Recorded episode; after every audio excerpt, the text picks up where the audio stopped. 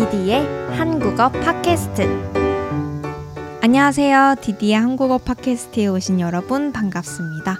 오늘은 이천이십삼 년 팔월 십사일 월요일입니다.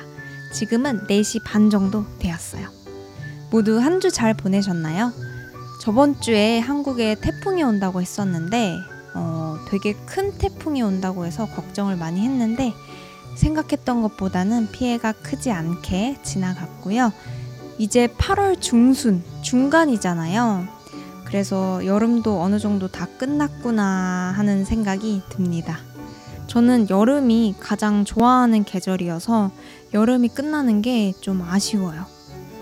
어, 제가 여름을 좋아하는 이유는 여러 가지가 있는데 가장 큰 이유는 어, 살아있구나 하는 느낌이 들어서 좋습니다.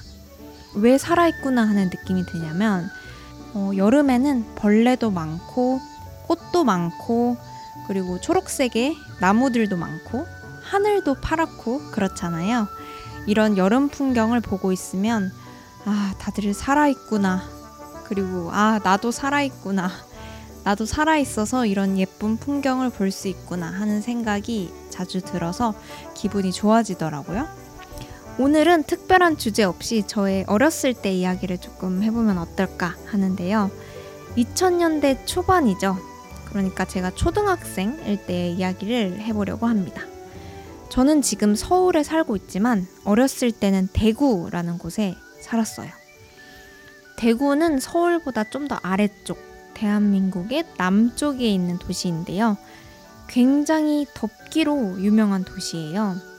얼마나 덥냐면 다들 아프리카 아시죠? 이 정말 더운 나라인 아프리카만큼 덥다고 해서 데프리카, 대구 아프리카다, 데프리카라고 불리는 별명이 있을 정도로 여름에는 정말 더운 곳이에요. 근데 저는 지금도 그렇지만 어렸을 때도 여름을 제일 좋아했었어요. 제가 그렇게 좋아했던 여름, 그때 그 시절 여름, 저의 어린 시절 여름하면 떠오르는 모습들에 대해서 얘기해 보려고 합니다. 그럼 재밌게 들어주세요.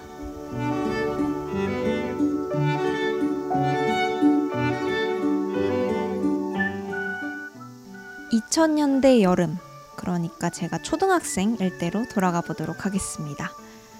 어, 칠월 이십일 정도가 되면 한국 초등학생들이 여름 방학을 하게 되는데요.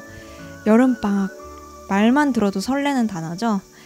어, 이때 학교에 가면 오늘부터 방학입니다 하는 방학식을 하게 되는데 그날 학교에 가면 방학 동안 해야 하는 숙제들도 알려주고요.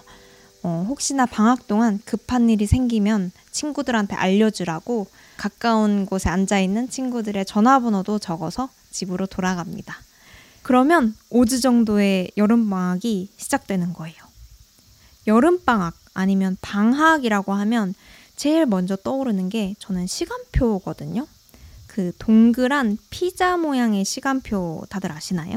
그 시간표가 가장 먼저 떠오르는데 그게 숙제여서 했는지 아니면은 그냥 혼자서 한 건지 잘 기억이 나지 않지만 항상 방학 시작할 때는 그 시간표를 그려서 벽에 붙여놓고 나름 규칙적인 방학을 보냈던 것 같아요.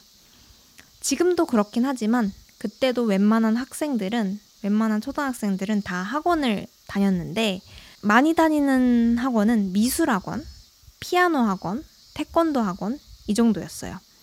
어, 거의 뭐 놀러 다닌 거죠. 그때 저는 미술학원과 피아노 학원을 다녔었어요. 학교는 방학을 하지만 학원은 방학을 하지 않아서 여전히 학원은 매일 갔던 것 같아요. 그래서 학원에 다녀오고 나면은 어, 이제 저만의 시간을 보낼 수 있었는데 저는 어렸을 때 학교 운동장에 있는 그 놀이기구라고 해야 될까요? 운동기구? 그 철봉이라고 하는 그 운동기구를 하는 거를 굉장히 좋아했었어요. 이렇게 양손으로 잡고 매달리는 그 운동기구 있잖아요. 그걸 하는 걸 좋아했는데 거의 밥 먹고 철봉만 했었습니다. 그때는. 이 철봉에는 종류가 다양하게 있는데 뭐 이렇게 매달리는 기본적인 철봉도 있고 아니면 구름 사다리라고 불리는 어, 이렇게 매달린 채로 앞으로 사다리를 타듯이 움직이는 기구도 있고요. 아니면 정글짐이라고 부르죠. 그 약간 성같이 생긴, 미로같이 생긴 기구도 있었어요. 그래서 저는 학원이 끝나고 항상 학교 운동장에 가서 이 철봉에서 몇 시간 동안 놀았는데, 그때는 휴대폰이 없으니까 뭐 친구들한테 연락할 수도 없어서 우선 혼자 운동장에 가면 친구들을 우연히 만나기도 하고, 아니면 집에서 놀고 있는 오빠랑 사촌동생이랑 같이 가서 놀았던 기억도 있어요. 철봉을 하고 놀다가 좀 더워지면 슈퍼에 가고는 했는데, 슈퍼 아니면 연필이나 지우개를 파는 문구점 같은 가게들이 모여있는 곳이 있어요. 어, 상가라고 부르는데요. 그 가게나 슈퍼, 상점 이런 게 모여있는 곳을 상가라고 하는데, 이 상가에 가서 간식을 자주 사 먹었어요. 제가 아홉 살, 열 살 그때쯤에는 용돈이 한 삼백 원에서 오백 원 정도였었는데요. 일주일에. 그래서 뭔가를 자주 사 먹지는 못했지만 그래도 가끔씩 사 먹었었어요. 인기가 있는 간식이 몇 가지가 있는데요. 우선은 떡볶이. 다들 떡볶이 좋아하시나요? 어, 떡볶이를 딱 그 종이컵에 담아가지고 아이들이 먹을 수 있는 정도의 양만 파는 그 컵떡볶이라는 게 있었어요. 이런 컵떡볶이가 삼백 원에서 오백 원 정도 했었어가지고 음, 그렇게 맵지도 않게, 아이들이 먹을 수 있게 맵지도 않게 만들어주셔가지고 굉장히 자주 먹었던 기억이 있고요. 또 여름하면 슬러시 라는 간식이 또 떠오르는데요. 이 슬러시는 스타벅스나 다른 카페에서 파는 블렌디드 같은 음료수를 생각해 주시면 돼요. 그 얼음이랑 시럽 같은 걸 넣어서 갈아서 윙 갈아서 시원하게 마시는 음료죠. 어, 음료를 많이 먹었습니다. 이 슬러시의 특징은 보통 시럽 아니면 주스를 넣어서 만들어서 색이 굉장히 진하고 알록달록해요. 완전히 파랗거나 보라색이거나 빨갛거나 이렇게 색이 다양했었습니다. 이런 슬러시도 삼백 원에서 오백 원 정도 했었어가지고 어, 슬러시도 자주 사 먹었고요. 이렇게 사 먹을 때도 있었지만 집에 가면 어머니께서 맛있는 간식을 다양하게 만들어 주셨어가지고 보통은 집에서 챙겨 먹었던 것 같아요. 저희 어머니께서는 그때 다이어트를 한창 하시고 계셨어가지고 매일 밤마다 학교 운동장을 걷는 그 우, 걷기 운동을 했었어요. 그래서 아침에 물을 냉동실에 넣어서 얼음물을 얼려놨다가 그걸 이제 들고 한 여덟 시쯤 해가 지면 운동장으로 나갔습니다. 그래서 저도 밤이 되면 저희 어머니랑 오빠랑 같이 운동장에 가서 걷기 운동도 하고, 아니면 낮에 하던 철봉도 또 하고, 모래놀이도 하고 그랬어요. 아마 이때 제가 평생 할 운동을 다 했던 것 같아요. 어, 운동을 하고 돌아오면 씻고 이제 잘 준비를 했었는데, 그때는 집에 에어컨이 없어가지고 밤에 정말 더웠었거든요.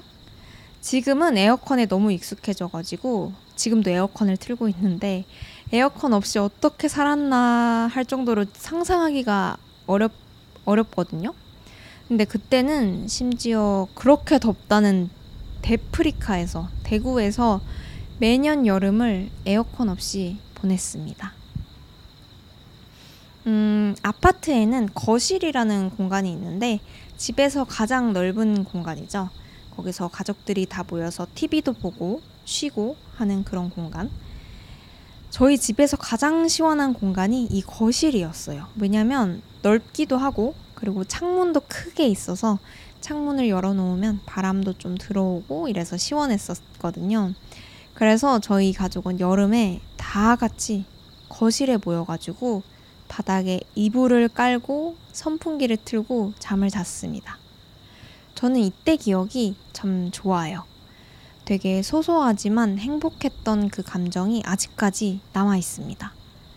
되게 덥기도 하고 모기도 많고 그렇긴 했는데 그 누워있을 때 바람이 솔솔 부는 그 느낌도 좋고 가족들이랑 누워서 이런저런 얘기도 나누고 했던 그 기억이 되게 좋게 남아있어요. 저희 어머니께서는 또 여름만 되면 손톱에 봉숭아 물들이는 걸 해주셨는데 이 봉숭아 물들이는 게 뭐냐면 여름 꽃 중에 봉숭아라는 꽃이 있어요. 이걸 봉선화라고 부르기도 하는데 굉장히 빨간 꽃이거든요. 이 꽃을 쭉쭉쭉쭉 이렇게 으깨서 그 약품을 약을 살짝 넣어서 손톱 위에 올려놓으면 손톱이 아주 예쁘게 빨갛게 그 꽃 색깔로 물들어요. 어, 빨간색으로 염색이 돼요. 이걸 오래 올리고 있으면 있을수록 더 진하게 염색이 돼서 하루 정도 이렇게 손톱에 올려놓고 비닐장갑을 끼고 자고 그랬어요. 저는 어렸을 때 이 봉숭아 물들이는 게 너무 기다려지고 되게 재밌게 했던 기억이 있어서 성인이 되고 나서도 어른이 되고 나서도 가끔 여름이 되면 어, 봉숭아를 사서 물을 들이고 그랬습니다. 사실 방학이 오 주 정도밖에 되지 않아서 이렇게 하루하루 보내다 보면은 금방 개학이 다가오는데요. 금방 방학이 끝나버리는데요. 이때부터는 밀린 방학 숙제를 해야 됩니다. 숙제는 언제나 미뤄야 제맛이죠. 한 번에 해야 스릴도 있고 다 끝냈을 때의 성취감도 배가 됩니다. 물론 미리 해두는 게 가장 좋지만 방학인데 아무것도 신경 안 쓰고 노는 날도 있어야죠. 이 방학 숙제는 보통 어떤 게 있었냐면 우선 일기가 있었습니다. 매일매일 일기를 쓰라는 아주 끔찍한 숙제가 있었어요. 일기를 매일 쓰는 거는 진짜 부지런한 사람이 아니라면 어른들한테도 힘들잖아요. 그래서 일기 쓰는 거는 항상 항상 미뤘다가 미뤄뒀다가 한 번에 쓰느라고 아 그때 뭐 했지? 이렇게 막 기억을 힘들게 떠올리고 기억이 안 나면 지어내서라도 소설을 쓰면서 일기를 열심히 썼던 그 기억이 있어요. 그리고는 티비 방송을 보면서 문제집을 푸는 숙제가 있거든요. 지금 생각해보면 방학은 그냥 거의 홈스쿨링이었던 것 같아요. 어, 한국의 대표적인 교육방송 채널이 이비에스라는 채널이 있는데요. 거기서 하는 방송을 보고 뭐 다양한 활동을 하라고 시키니까 그 다양한 활동을 하면서 문제집을 풀었던 기억도 있습니다. 또 역사 유적지나 공연 같은 거를 꼭 보고 와야 하는 방학 숙제도 있었어서 어, 방학 중에 한 번은 꼭 가족들이랑 캠핑을 한다거나 아니면 다른 지역으로 놀러가서 시간을 보냈었어요. 한 번은 장마 기간에 캠핑을 갔다가 등이 다 젖을 정도로 텐트가 흠뻑 젖었던 기억도 있고요. 아니면 사촌들이랑 모여가지고 계곡 같은 곳에 놀러가서 물놀이를 했던 기억도 있습니다. 이렇게 다양한 활동도 많이 하고 좋은 기억들도 많이 남아있어서 아직까지 여름은 저의 가장 좋아하는 계절로 남아있는 것 같습니다.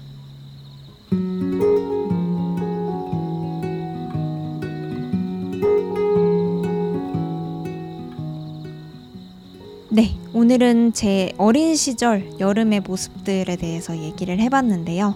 재밌게 들으셨나요? 여러분들은 여름하면 어떤 모습이 가장 먼저 떠오르시나요? 여러분들도 저의 철봉, 떡볶이 아니면 봉숭아물 같이 떠오르는 장면들이 있다면 댓글로 많이 많이 알려주세요. 팟캐스트 주제는 항상 열려 있습니다. 여러분들이 듣고 싶은 주제나 한국 문화 중에 어려웠다라고 생각하셨던 부분들이 있다면 제 인스타그램 메시지나 이 영상의 댓글로 알려주세요. 그러면 제가 꼭 찍어보도록 하겠습니다. 오늘도 디디의 한국어 팟캐스트 들어주셔서 봐주셔서 감사하고요. 저는 다음 주에 또 다른 에피소드로 돌아오도록 하겠습니다. 모두 좋은 하루, 좋은 밤 되세요. 안녕.